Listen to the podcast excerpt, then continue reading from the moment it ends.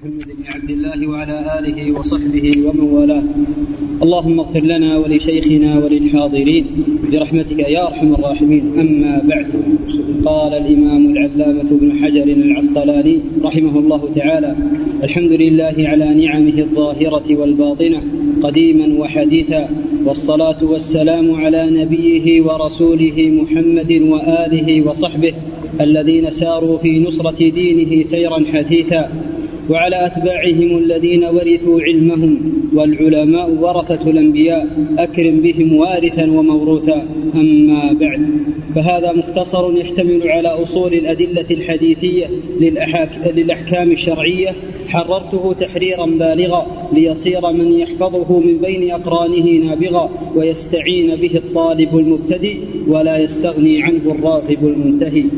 وقد بينت عقب كل حديث من أخرجه من الأئمة لإرادة نصح الأمة.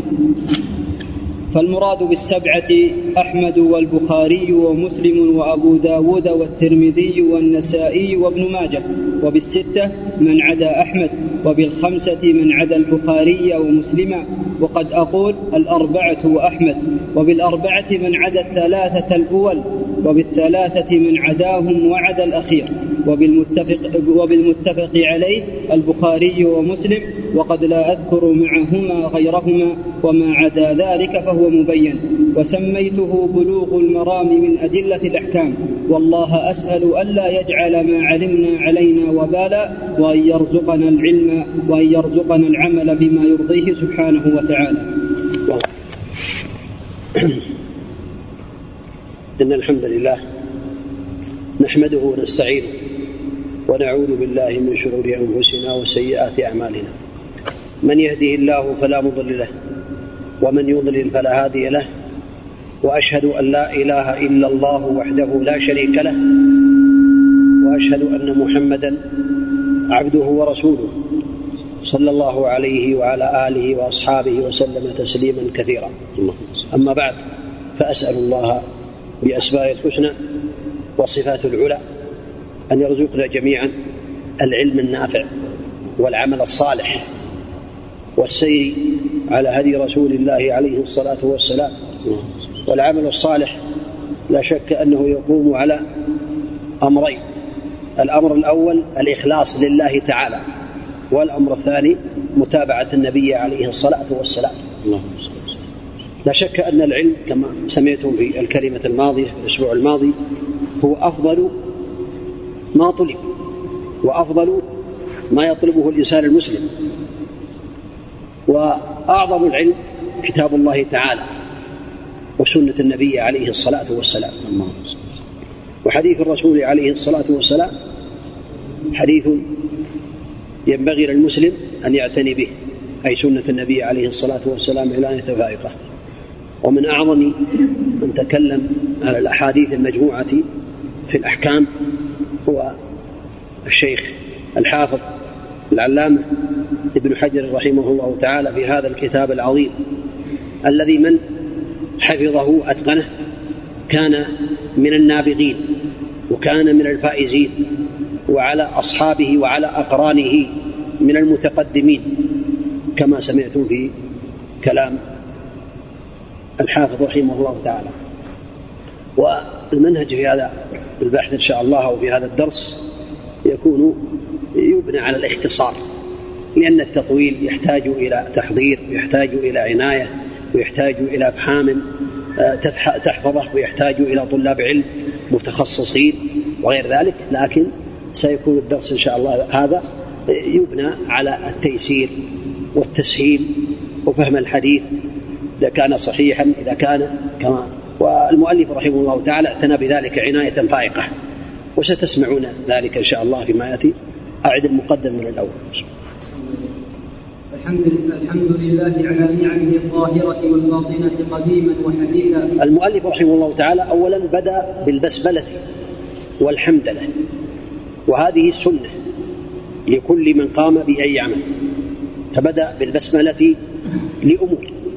أولها أن الكلام الذي يبدأ بغير اسم الله تعالى منزوع البركة ولهذا جاء في الآثار الكثيرة والأحاديث التي وردت وإن كان فيها ضعف لكن المعنى صحيح. معناها صحيح أن أي كلام يبدأ بغير بسم الله تعالى فهو أبتر أي مقطوع البركة منزوع البركة. فالسنة أن يبدأ المسلم بالبسملة فالمؤلف بدأ بها لأمور. أولا لأنه هو سنة القرآن الكريم فالقرآن اقتداء بكتاب الله تعالى فإنه بدأ يبدأ بالبسملة والأمر الثاني اقتداء بالنبي عليه الصلاة والسلام لأن النبي عليه الصلاة والسلام كان يكتب في مكاتباته عليه الصلاة والسلام بسم الله الرحمن الرحيم كما قال بسم الله الرحمن الرحيم من محمد بن عبد الله إلى هرقل عظيم الروم الأمر الثالث في هذا الاقتداء بالعلماء. رحمهم الله تعالى أنهم كانوا يبتدئون مكاتباتهم ببسم الله الرحمن الرحيم. والحمد لله كذلك ابتدأ بها لأن الحمد لله ابتدأ بها كتاب الله تعالى. وكان النبي عليه الصلاة والسلام يبدأ بها في خطبه صلوات الله وسلامه عليه واقتداء بالعلماء فإنهم كانوا يبدأون كلامهم بالحمدلة والكلام الذي لا يبدأ بالحمدلة والحمد لله فهو منزوع البركة. ولا شك أن معنى الحمد هو الثناء باللسان على الجميل الاختياري.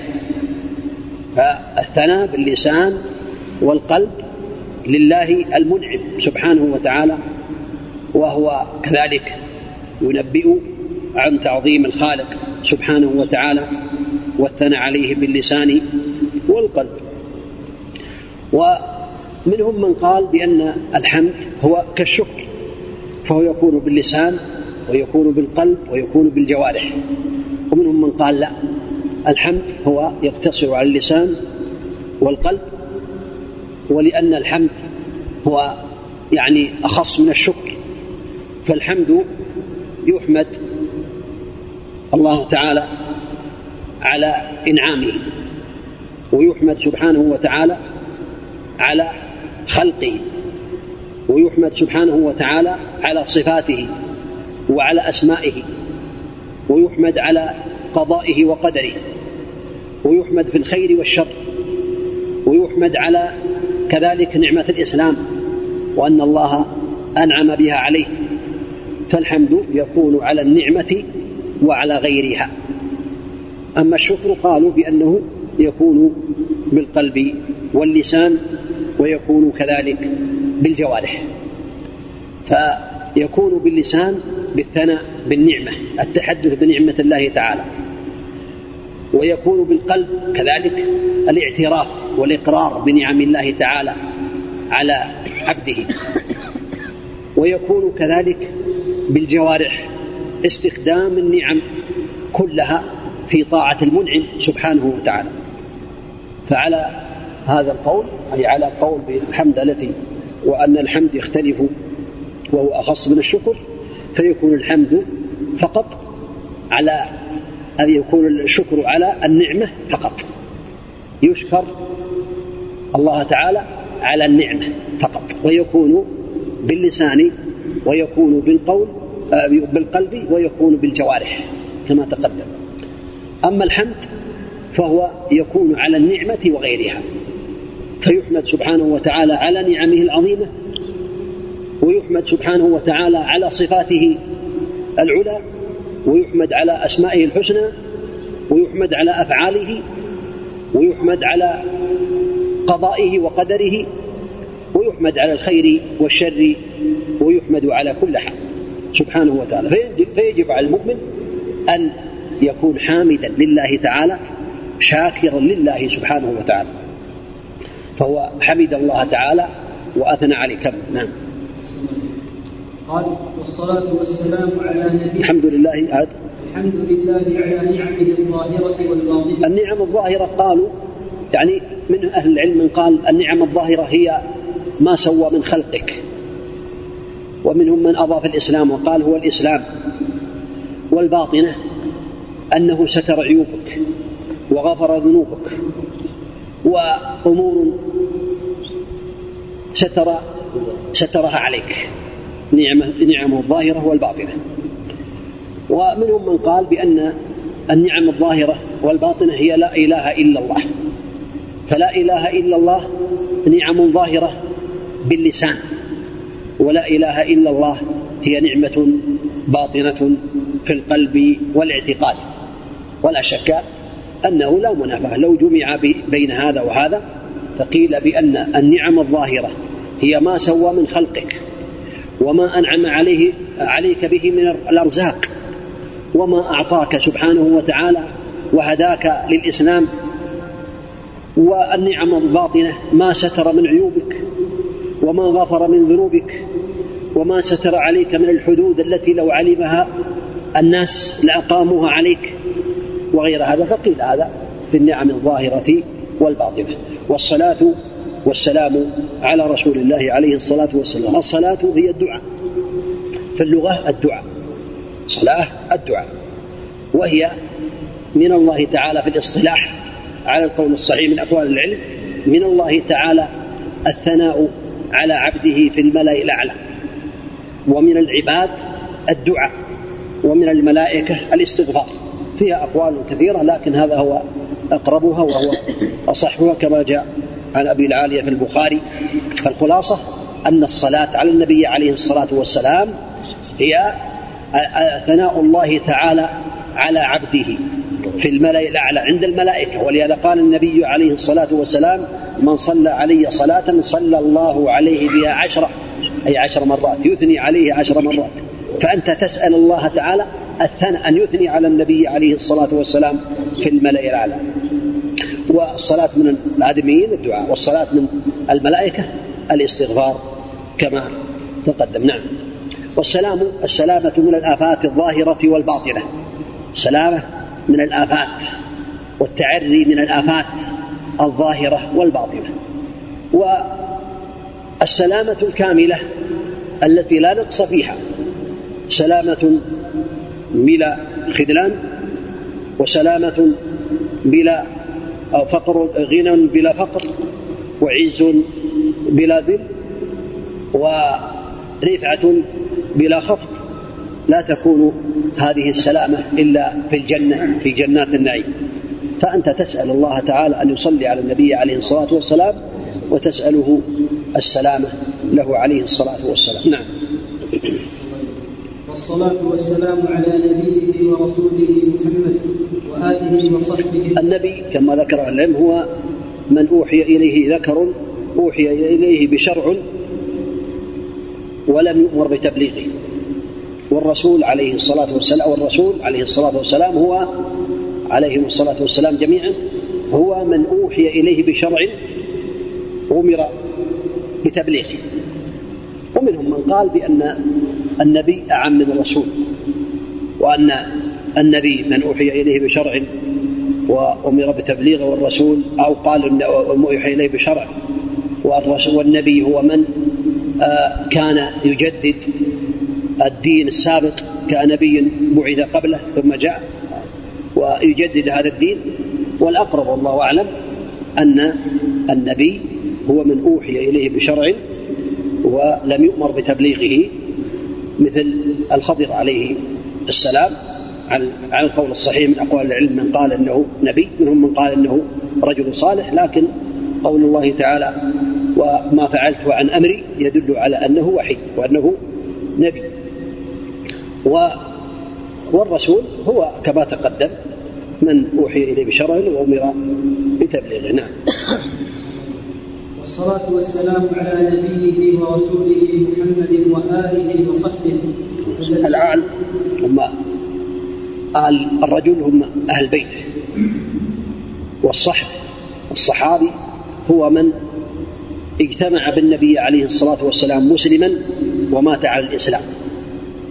والأتباع هم أتباعه على دينه. وقد يدخل قد يقال الآن إذا انفردوا ولم يقل الأتباع هم أتباع النبي عليه الصلاة والسلام. نعم. على دينه أتباعه على دينه. نعم. وآله وصحبه الذين ساروا في نصرة دينه سيرا حديثا. صاروا في نصرة دين الله تعالى. سيرا حديثا أي سريعا. فالتزموا بطاعة الله تعالى ونصروا دينه سبحانه وتعالى على وجه المسارعة إلى الخيرات. نعم. وعلى أتباعهم الذين ورثوا علمهم والعلماء ورثة الأنبياء. على الأتباع الذين نقلوا عن الصحابة رضي الله عنهم ورثوا العلم فإن العلم كما قال النبي عليه الصلاة والسلام أن الأنبياء لم يورثوا دينارا ولا درهما إنما ورثوا العلم فمن أخذه أخذ بحظ وافر نعم. والعلماء ورثة الأنبياء أكرم بهم والدا وموروثا نعم. أكرم بهم يعني فعل تعجب وارثا أي هؤلاء الذين ورثوا العلم عمن قبله نعم. وكذلك العلم لعله يدخل في هذا. نعم. أما بعد. نعم ماذا؟ قالوا بأنها أداة شرط. نعم. فهذا مختصر يشتمل على قالوا في هذا أداة شرط وفاء دخلت على جواب الشرط. نعم. فهذا مختصر يشتمل على أصول للأحكام الشرعية الأدلة الحديثية المختصر هو ما قل لفظه وكثر معناه. ويشتمل على الأصول أحكام أصول الأحكام الحديثية. الأحكام هي ما أمر الله تعالى به المكلف وهي خمسة كما ذكر أهل العلم. التحريم الوجوب والتحريم والاستحباب والكراهة والإباحة. نعم. فالواجب هو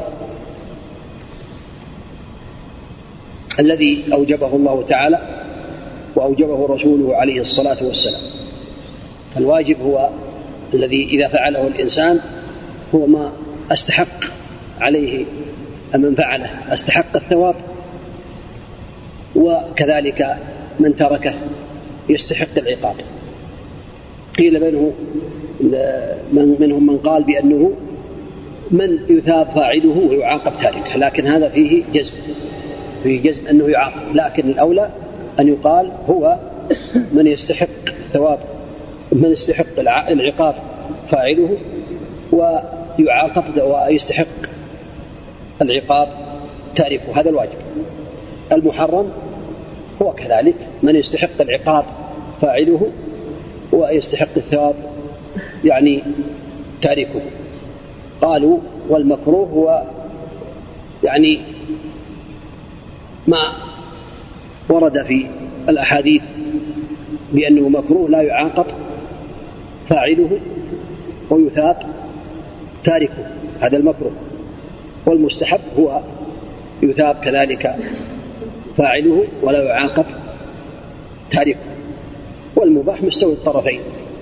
لا يعاقب فاعله ولا يثاب آه، يعني تاركه لا لا يثاب فاعله ولا يعاقب تاركه إلا بالنية. فإذا كانت بالنية المباح ونوى به طاعة الله تعالى طاعة الله تعالى فإنه يثاب عليه. نعم. هذه الأحكام الخمسة تدور عليها أحكام هذا الكتاب من أوله إلى آخره. بين الوجوب والتحريم والاستحباب والكراهة والإباحة. نعم. قال حررته تحريرا بالغا حرره يعني حرر شيء أي حققه وثبته وهذبه. وصدق رحمه الله تعالى قال حرره تحريرا بالغا أي بالغ في تحريره رحمه الله تعالى. بالغا أي جيدا. نعم.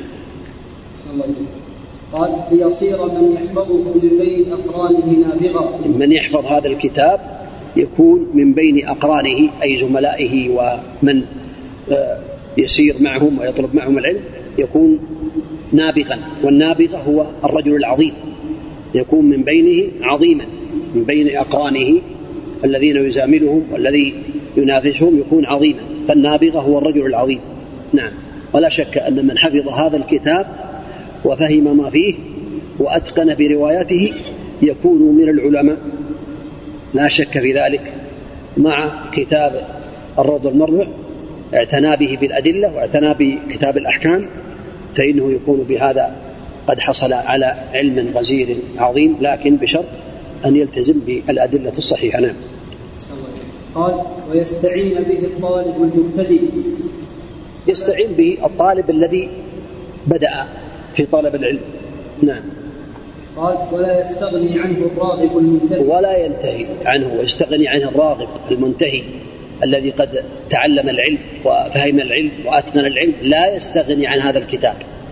مراجعة وتدبرا وحفظا وتفقها لا يستغني عنه مطلقا. ولهذا العلماء الكبار يتدارسون في حلقاتهم وفي مجالسهم الخاصة والعامة ويعلمونه أعني علماء أهل السنة.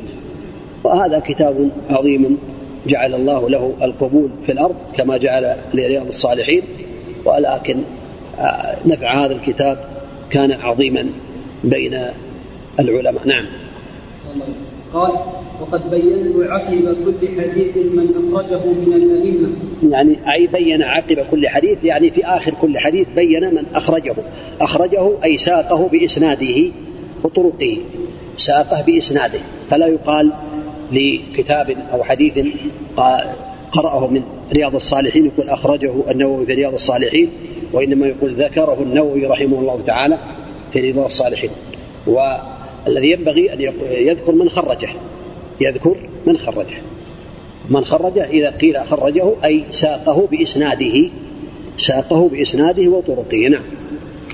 أما الكتب التي فيها الحديث ولا يساق بإسناده وإنما يذكر الحديث عن أبي هريرة رضي الله عنه قال عن وهكذا آه، يعني فإنه لا يقال هذا أخرجه وإنما يقال ذكره مثلا آه، النووي في رياض الصالحين ذكره فلان في في كتاب كذا كذا ورواه البخاري نعم أو مسلم أو غيره نعم. قال لإرادة نصح الأمة. يعني إرادة نصح الأمة حتى يبين الأحاديث بأسانيدها أو ينسب الأحاديث إلى من أخرجها من الأئمة. نصحا لعباد الله تعالى حتى يعرفوا الصحيح من السقيم ويعرفوا من خرج الحديث وساقها بأسانيدها إلى النبي عليه الصلاة والسلام. نعم.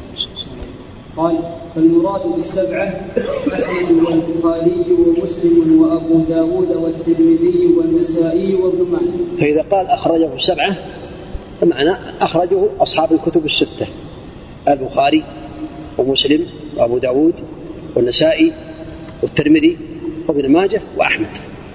فإذا قال أخرجه السبعة تقول يعني أخرجه أصحاب الكتب الستة وأحمد. نعم.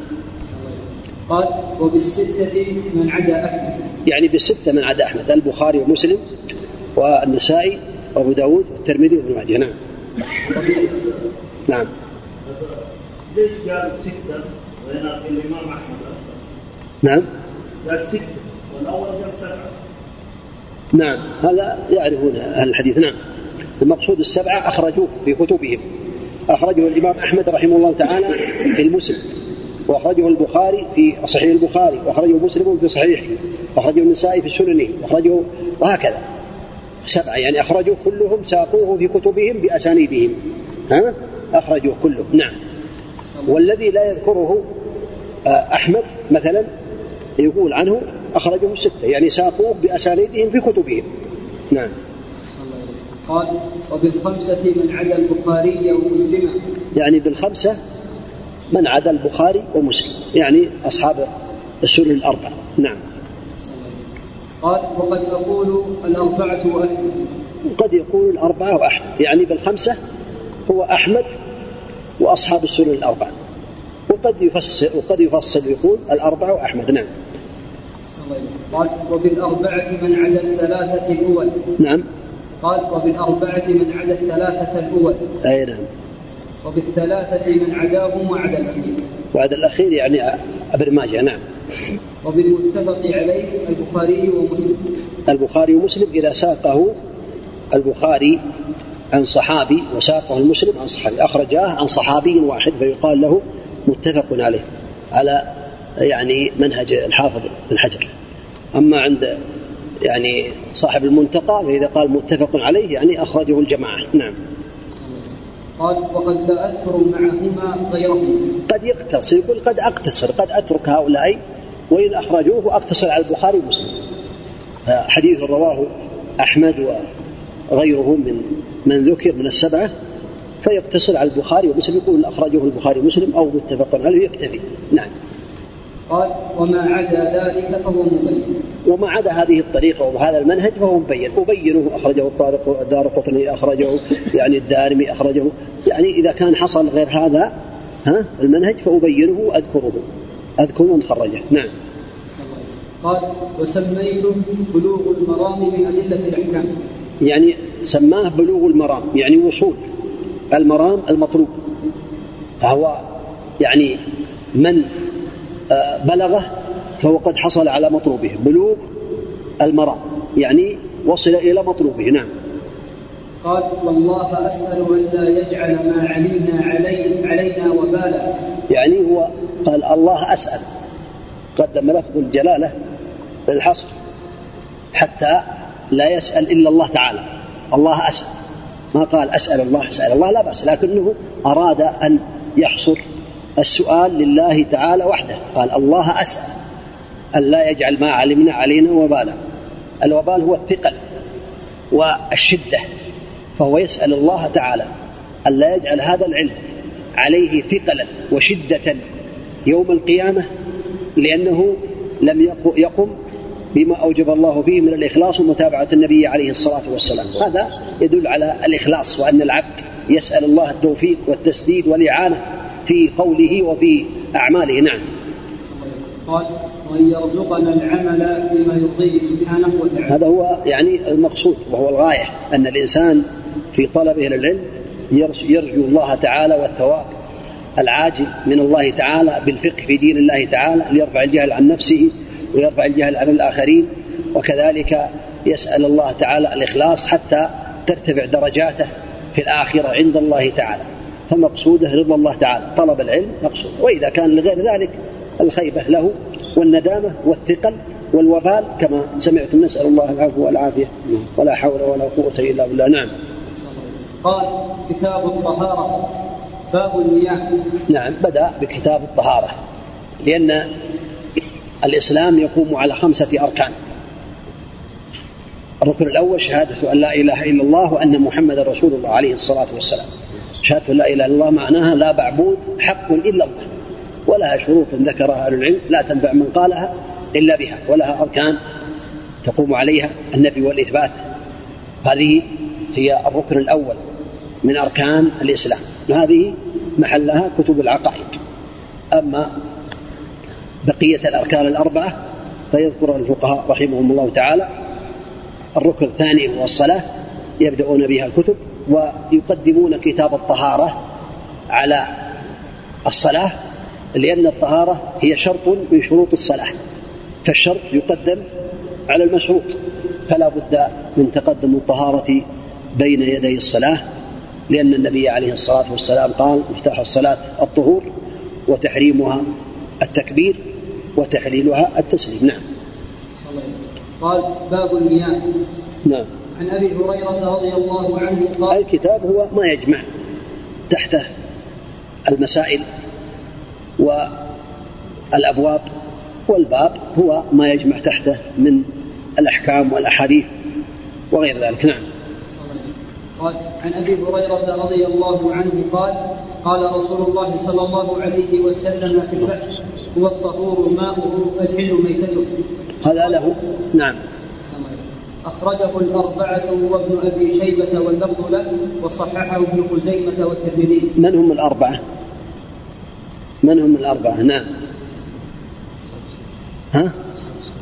أصحاب السنة من هم؟ أبو داود أيه؟ ولو قلت أبو داود والنسائي والترمذي وابن ماجه ماشي طيب نعم كمل هذا الحديث له سبب وأن النبي عليه الصلاة والسلام جاء إليه رجل وقال يا رسول الله إنا نركب البحر.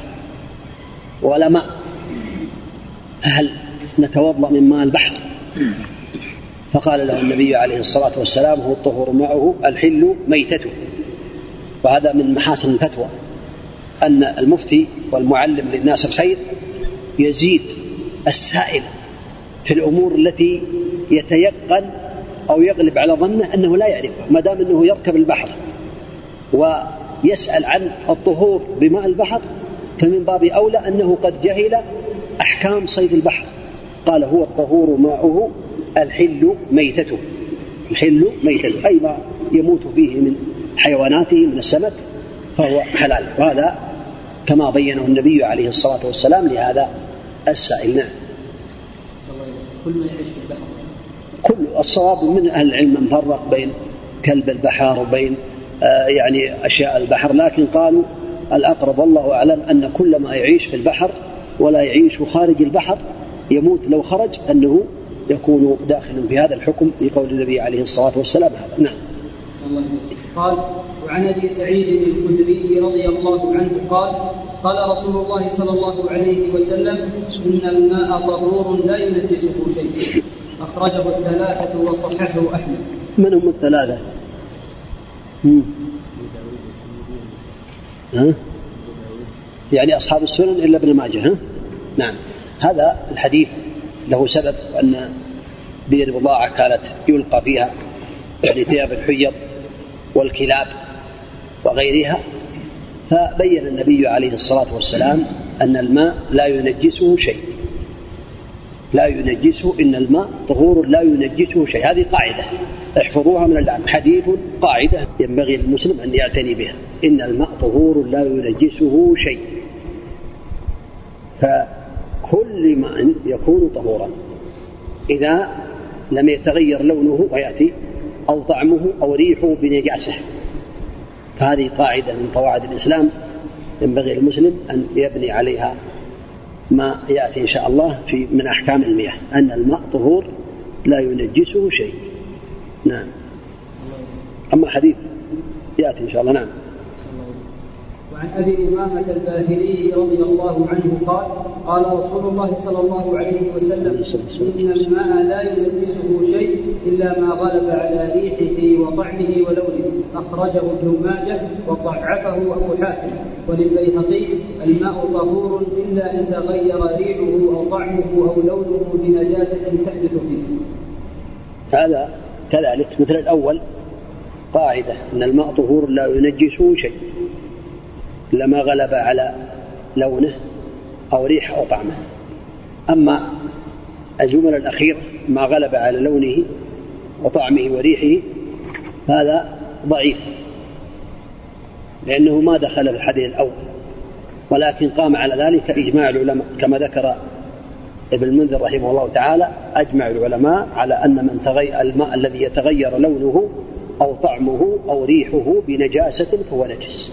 فالدليل على تغير اللون والطعم والريح هي هو الإجماع إجماع العلماء. نعم. فبقيت معنى القاعدة أن الماء طهور لا ينجسه شيء. نعم. قال وعن عبد الله بن عمر رضي الله عنهما قال قال رسول الله صلى الله عليه وسلم إن إذا كان الماء قلتين لم يحمل الخبث وفي لفظ لم ينجس أخرجه الأربعة وصححه ابن خزيمة والحاكم وابن حبان.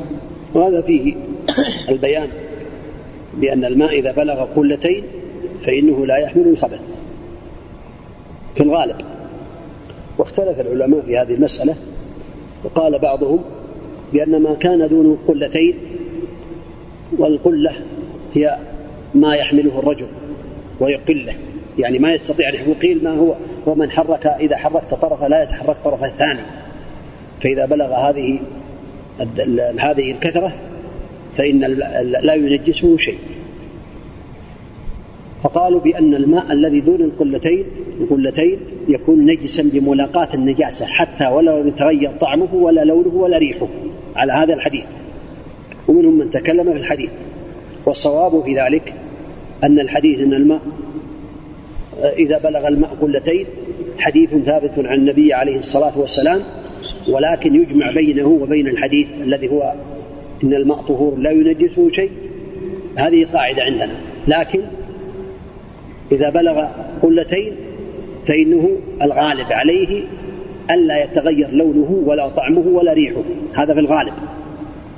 وحديث إن الماء طهور لا ينجسه شيء حديث منطوق منطوق الحديث. وحديث القلتين مفهومه أن ما دون القلتين يكون نجسا إن لم يتغير لونه ولا طعمه. وقال المحققون من أهل العلم أن المنطوق مقدم على المفهوم المنطوق مقدم على المفهوم. فقول إن الماء طهور لا ينجس شيء منطوق. أما إذا بلغ الماء قلتين لا يحمل الخبث مفهوم. مفهومه أن ما دونه يحمل الخبث. ولكن المنطوق مقدم على المفهوم. ولكن إذا لم يبلغ الماء قلتين فإنه يتعين على الإنسان أن يتأكد ويتأمل إذا كان أقل من قلتين يتأكد ويتأمل هل تغير من لونه شيء إذا لاقته النجاسة؟ إما الطعم أو الريح أو اللون يتأكد. أما قوله إذا بلغ قلتين فهذا في الغالب في الغالب إذا بلغ قلتين وإلا قد ينجس. قد يكون الماء قلتين ويتغير لونه أو طعمه أو ريحه فيكون نجسا. نعم. فالحمد لله الحديث بقي على هذا وإنه في الغالب أنه إذا وصل إلى القلتين لا ينجس نعم.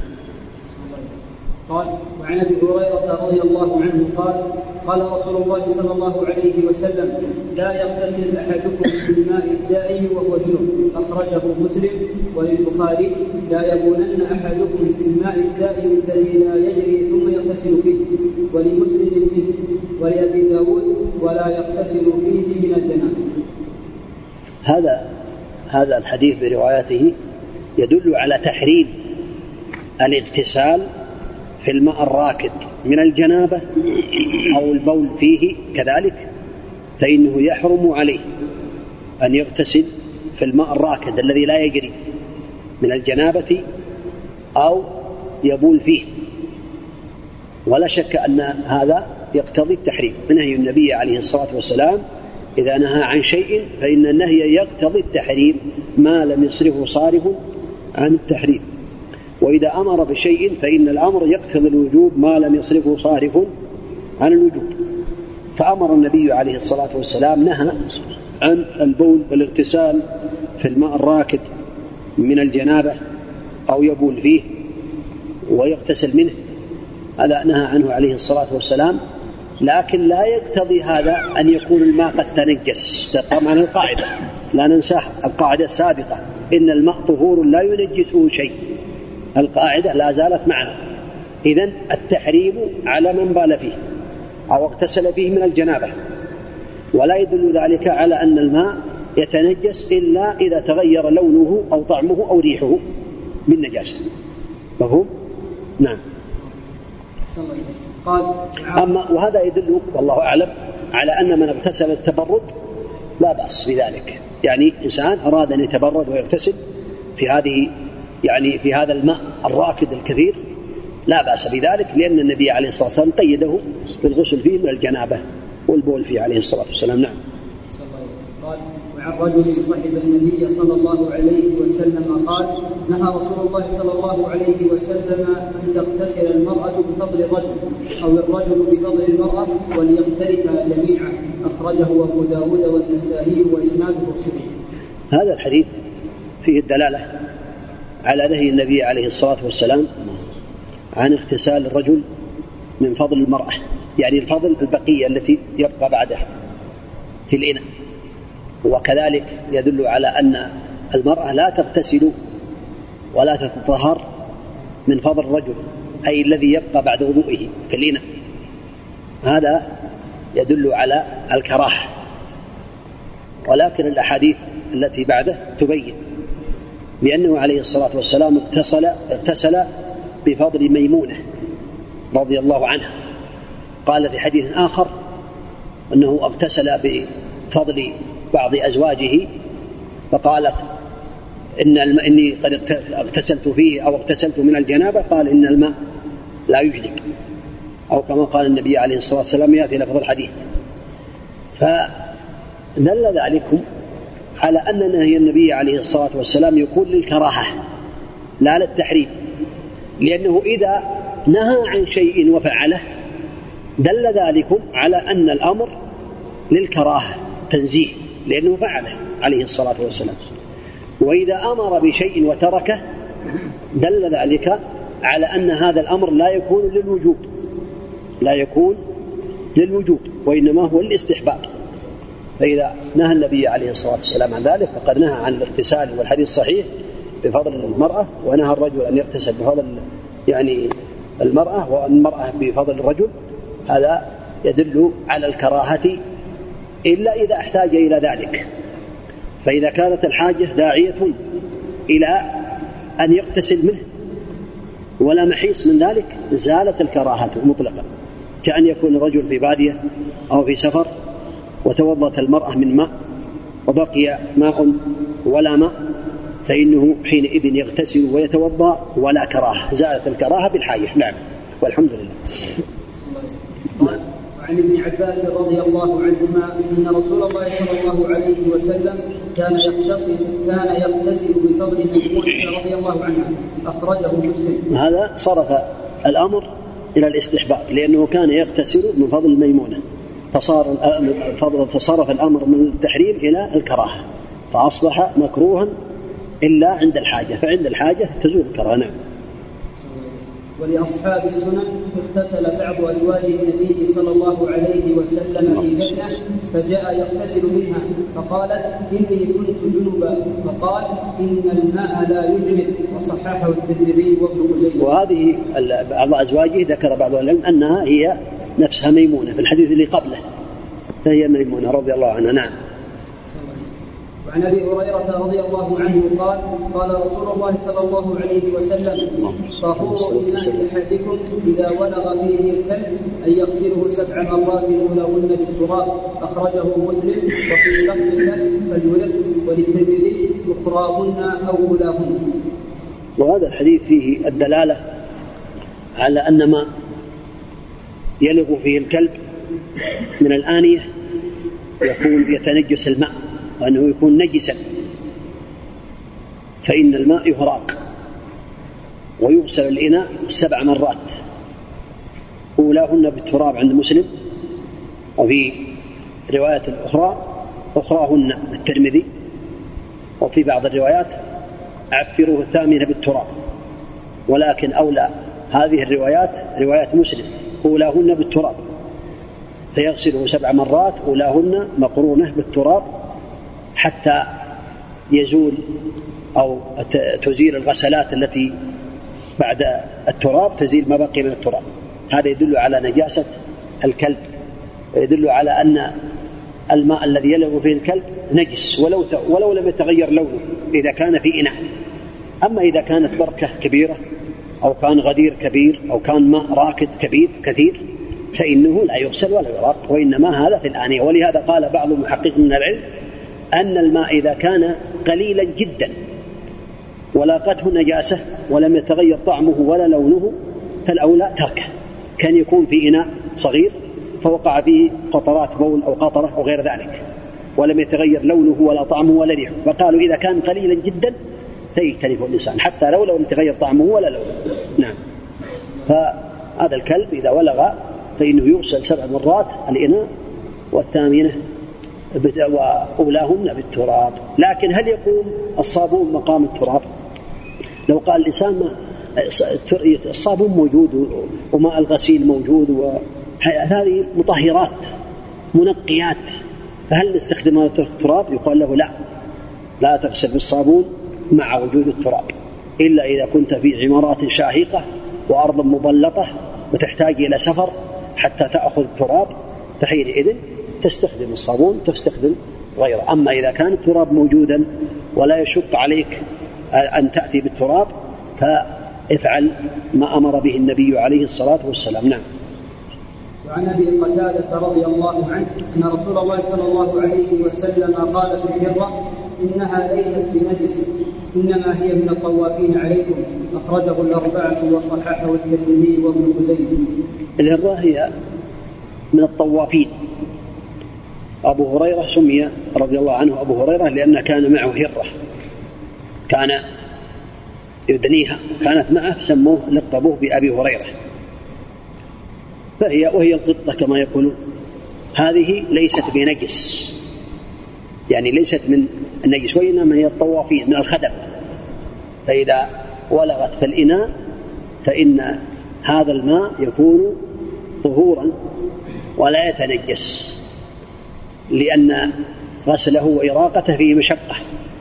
إلا إذا كانت هناك نجاسة ظاهرة على فمها وعلى شعرها وبانت في الماء تغير اللون أو وقعت في أطراف الإناء فإن هذا يكون لهذا العارض أما إذا كانت في الغالب لأنها تأكل الأشياء ولغت فإنه يكون طهورا. وهذا مما يعفى عنه. كعرق الحمار وعرق الجمل وغير ذلك مما يعني يشق على الناس وتعم تعم به البلوى نعم. قال وعن أنس بن مالك رضي الله عنه قال جاء أعرابي فبال في طائفة المسجد. ويؤخذ من هذا قاعدة بأن يعني آه، سور ماكول اللحم طاهر مطلقا. سؤرة يعني بقية التي يبقيها بعد الشرب هذا يعني طاهر مطلقا مأكول اللحم. سؤره وبوله وعرقه يكون طاهرا. فلو بال عليك جم جمل أو بال عليك يعني آه، آه، صيد غزال أو أرنب أو غير ذلك أو شاه فإن في هذه الحالة يكون طاهرا. لا ينجس. أما بول غير ماكل اللحم وروثه وكذلك لعابه وعرقه فهو نجس إلا ما خصه الدليل كعرق يعني الحمار الذي يركب والحاجة داعية إلى أن يركب الإنسان وكسور الهرة وكعلى الصحيح سور الحمار إذا كان الإنسان يستخدمه وشرب من ماء فإنه في هذه الحالة لا ينجس الماء بهذا. لعموم البلوى في ذلك. نعم. نعم. بول الهرة نجس. لا شك النبي عليه الصلاة والسلام قال أنها ليس من الطواف أنها ليست بنجس أي في السور نعم.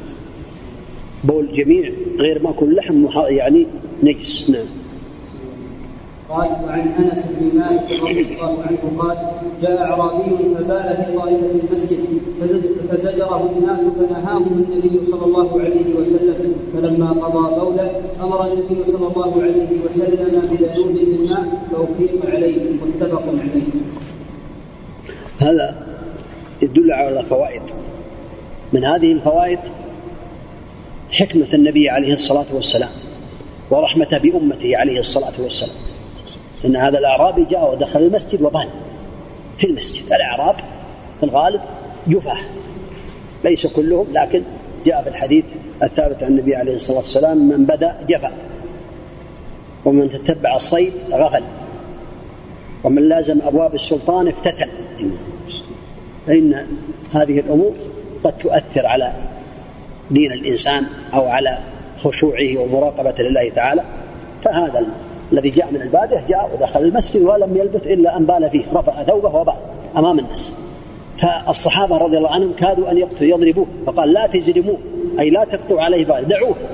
فتركوه عليه الصلاة والسلام حتى قضى بوله هذا يدل على حكمة النبي عليه الصلاة والسلام ورحمته بأمه بأمته عليه الصلاة والسلام.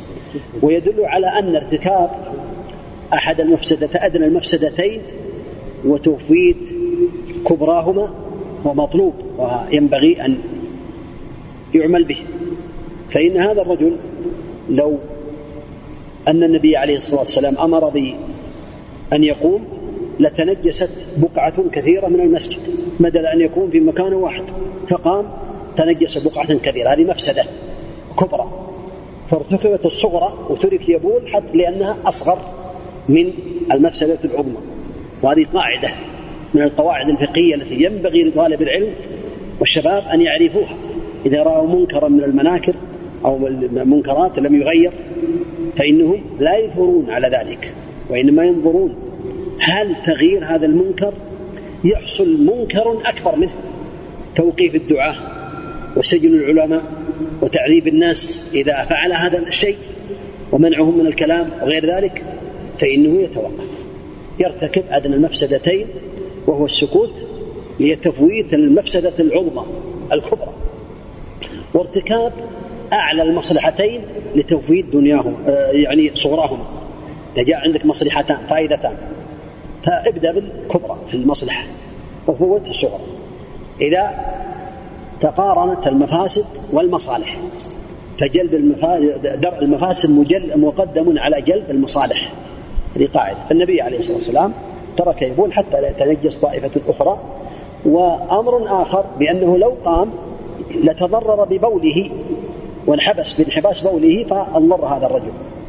فترك حتى قضى بوله ثم دعاه قال إن هذه المساجد لا تصلح لشيء من هذه القاذورات وإنما بنيت للتكبير والتحميد والتهليل والصلاة أو كما قال النبي عليه الصلاة والسلام. فتأثر هذا الرجل واستفاد من النبي عليه الصلاة والسلام فائدة عظيمة حتى أنه دخل المسجد يوم من الأيام وصلى ركعتين ثم قال لم يلبث أن يصلي بعد أن صلى ركعتين. قال اللهم اغفر لي ولمحمدا ولا اللهم ارحمني ومحمدا ولا ترحم معنا أحدا. فقال النبي عليه الصلاة والسلام لقد حجرت واسعا رحمة الله وسعت كل شيء لكنه تأثر. من هذا الإحسان ومن هذا العفو ومن هذا التعليم الذي علمه فقال اللهم ارحمني ومحمدا ولا ترحم معنا أحدا. هذا خطأ آخر. فبلغه النبي عليه الصلاة والسلام قال لقد حجرت واسعا أو كما قال النبي عليه الصلاة والسلام. نعم. ويدل على أن الماء وهو المقصود في هذا الكلام. يدل على أن البول إذا وقع على الفراش أو وقع على الأرض فإنه لا يغسل وإنما يكفى بالمكاثرة. يكاثر. يكاثر بالماء ويكفي. فلو وقع البول على أرض المسجد فإنه يصب عليه ذنوبا من ماء ما يقارب دلو. الذنوب هو الدلو. وإذا وقع كذلك على الفراش فإن الفراش لا يغسل سواء كان المسجد أو البيت وإنما يكاثر بالماء يصب عليه ماء كثير يعني ما يبلغ الدلو يكون أكثر منه. وهكذا. نعم. نعم. وعن ابن عمر رضي الله عنهما قال قال رسول الله صلى الله عليه وسلم احلت لنا ميتتان ودمان فأما الميتتان فالجراد والحوت وأما الدمان فالطحال والكبد أخرجه أحمد وابن ماجه وفيه ضعف. هذا الحديث ضعيف كما ذكر المؤلف رحمه الله تعالى لكن هناك أحاديث أخرى تغني عنه. أما الأحاديث الأخرى التي تغني عنه. قوله عليه الصلاة والسلام في البحر أنه هو الحل هو الطهور ماءه الحل ميتته وحديث العنبر الذي كان في سرية أبي عبيدة رضي الله عنه أنهم حصلوا على عنبر عظيم. كان هذا الحوت العظيم يدخل في موق عينه سبعة من الرجال ويجلسون في موق عينه. ويمر الجمل من تحت الضلع إذا أوقي بعد أن أكلوا منه شهرا. قال النبي عليه الصلاة والسلام يعني هل بقي معكم منه شيء؟ أو كما قال النبي عليه الصلاة والسلام هذا يدل على أن ميتة البحر حلال. أما آه يعني الجراد فثبت أن النبي عليه عن بعض أصحاب النبي عليه الصلاة والسلام هو ابن أبي أوفى وقال غزونا مع رسول الله صلى الله عليه وسلم سبع غزوات. نأكل نأكل الجراد. هذا يدل على أن الجراد حلال بدون تذكية. هذا رواه البخاري.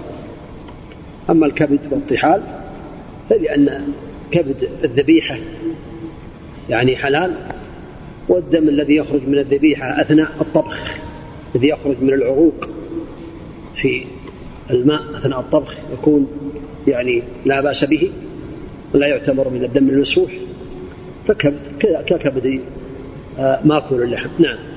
فالحديث ضعيف لكن تغني عنه الأحاديث الأخرى. نعم. عن أبي هريرة قال عن أبي هريرة رضي الله عنه قال قال رسول الله صلى الله عليه وسلم إذا وقع الذباب في شراب أحدكم فليغمسه ثم لينزع فإن في أحد جناحيه داء وفي الآخر شفاء. أخرجه البخاري وأبو داود وزاد وإنه ينتغي بجناحه الذي فيه الدم هذا كذلك الحديث يدل على أن الذباب إذا وقع في الماء أو في اللبن أو في المائعات من المشروبات فإنه في هذه الحالة يغمس يغمس حتى يكون داخل الماء. والنبي عليه الصلاة والسلام قال ذلك لأنه لا ينطق عن الهوى إن هو إلا وحي يوحى. فقد جاء في الرواية الأخرى فإن في أحد أحد جناحيه داء والآخر دواء. فإذا وقع الدواء مع الداء زال. وهذا قد أنكره جمع من الأطباء الجهلة وأقره جمع آخر. وذكر بعض أهل العلم أن إقرار هذا من الجمع لا يعتمد عليهم الأطباء ولا يستند إلى قولهم في أحاديث النبي عليه الصلاة والسلام لكن من باب المقابلة. حتى إذا جاء بعض الأطباء وقال بأن هذا يعني لا ينبغي وفيه مكروبات نقول عندكم مجموعة أخرى منكم ينكرون عليكم ويقولون بأنهم قد جربوا ذلك ورأوا بأن الذباب إذا غمس إذا لم يغمس فإن الميكروبات تكون كثيرة جدا في الماء في الماء. فإذا غمس زالت جميع الميكروبات كلها كلها. ولكن الإنسان يعتمد على حديث النبي عليه الصلاة والسلام فإذا وقع الذباب في الإناء في الماء فإنه يغمس كاملا ولا يراق الماء وإنما يغمس كاملا ولا يجب. يعني كل الإنسان لا يشرب من الماء الذي وقع في الذباب لا لا نلزمه. يقول يجب عليك أن تشرب لكن من السنة والأفضل والاعتماد على كلام النبي عليه الصلاة والسلام يغمسه ثم يستخدم الماء أو اللبن أو غير ذلك بدون شك في صدره باليقين بأنه طاهر ولا شيء فيه. نعم. لو أراقه لو لو أراقه يعني هذا يعني من باب التبذير والنبي عليه الصلاة والسلام بين بأنه إذا غمس فإنه يزول الداء بالدواء الذي في أحد جناحه أحد جناحه داء.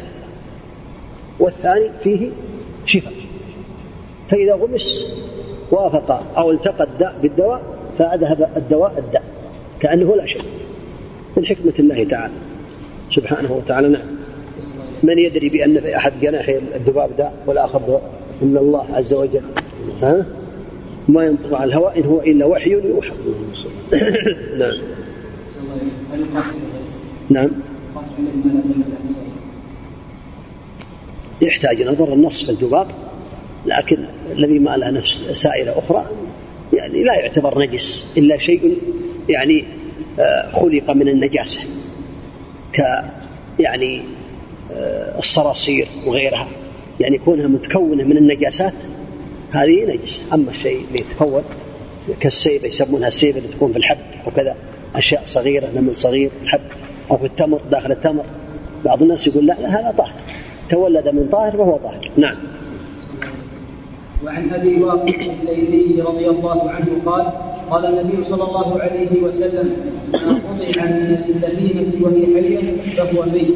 أخرجه أبو داود والترمذي وحسنه ولفظ له. قيل والله أعلم بأنه كان حينما قدم النبي عليه الصلاة والسلام المدينة وجد بعض الناس يأتي إلى إلية الشاة فيقطعها أو سنام الجمل فيبتره. فبين النبي عليه الصلاة والسلام بأن ما قطع وما أبين من الميتة من من الحي البهيمة فهو ميتة. هذا لفظ أبي داود بأنه قال ميتة. وما عندك فقال أما لفظ أبو داود فهو يقول فهو ميتة. أي لا يحل ولا يؤكل.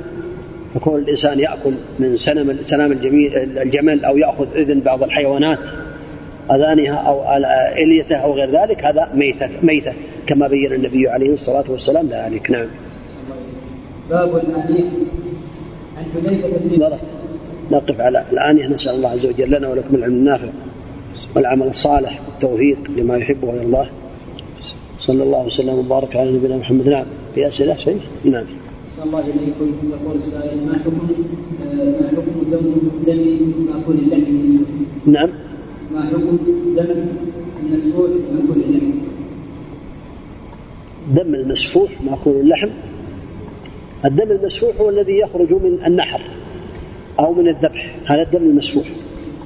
أما الدم الذي يخرج من عروق العروق أثناء الطبخ فهو يكون طاهرا. نعم. نعم. حرام. حكم المسفوح حرمه الله تعالى. في القرآن الكريم. نعم. من فضلك يا شيخ إعادة الحديث الحديث إن الماء طهور لا ينجسه شيء. هذا منطوق. يعني نص على أن الماء طهور لا ينجسه شيء. أما حديث القلتين إذا بلغ الماء قلتين لم يحمل الخبث كيف نستفيد بأن هذا الماء ما دونه يكون نجسا؟ منطوق الحديث يدل على أن الماء إذا بلغ قلتين لا يحمل الخبث أي في الغالب. فكيف نحكم على ما هو دونه؟ بالمفهوم. يعني مفهوم هذا الحديث أن ما دون القلتين يكون نجسا. أخذناه من المفهوم مثل قوله تعالى ومن يتق الله يجعل له مخرجا ويرزقه من حيث لا يحتسب. مفهومه منطوقه أن من اتقى الله جعل الله له مخرجا. ورزقه من حيث لا يحتسب. ومفهومه أن من لم يتق الله لا يجعل الله له مخرجا ولا يرزقه من حيث لا يحتسب. مفهوم المخالفة. فالحديث قال إذا بلغ قلتين لم يحمل الخبث. طيب والذي دون القلتين يفهم أنه نجس. ها؟ نعم. قد يلتبس على البعض يا شيخ الله. ما يحتاج يعني الإنسان يحتاج ما دام ما دام التحقيق عند المحققين أنه يعني لا ينظر إلى هذا إلا في التأكد والتأمل وإلا فمنهم يعني من قال 500 رطل عراقي أو أكثر أو أقل أو قال من يتحرك إذا حركت أدناه ما تحرك أقصاه أو قال ما يقله الرجل يعني من الماء ويستطيع أن يحمله إذا ما دام. يعني المحققون قالوا بأن آه هذا الحديث يدل على أن الماء إذا وصل قلتين في الغالب لا ينجس في الغالب أما المفهوم فإنه يعارضه المنطوق فيقدم المنطوق على المفهوم. نعم. الله يقول بسم الله السلام عليكم شيخنا ورحمة الله وبركاته. أثبت الطب الحديث أن في التراب الذي يغسل به الاناء الذي ولغ فيه الكلب خاصية أن في لعاب الكلب مخدومه لا يمسكها ويمسكها إلا التراب فقط. هذا معروف هذا معروف عند معروف. هذا ولهذا يعني لو قيل بأن يغسل بالصابون أو بالتراب لا يوجد الصابون عن التراب إلا عند عدم التراب مطلقا. نعم. يقول أحسن الله إليكم جزاكم الله خيرا. قلتم إن الاغتسال في فضل المرأة مكروه هل يعني ذلك أن النبي صلى الله عليه وسلم يفعل المكروه أم خاص به؟ قلنا أن النبي عليه الصلاة والسلام إذا نهى عن شيء فهو يدل على التحريم ما لم يصرفه صارف وهذا صرفه صارف إلى الكراهة كراهة. التنزيه لأن النبي عليه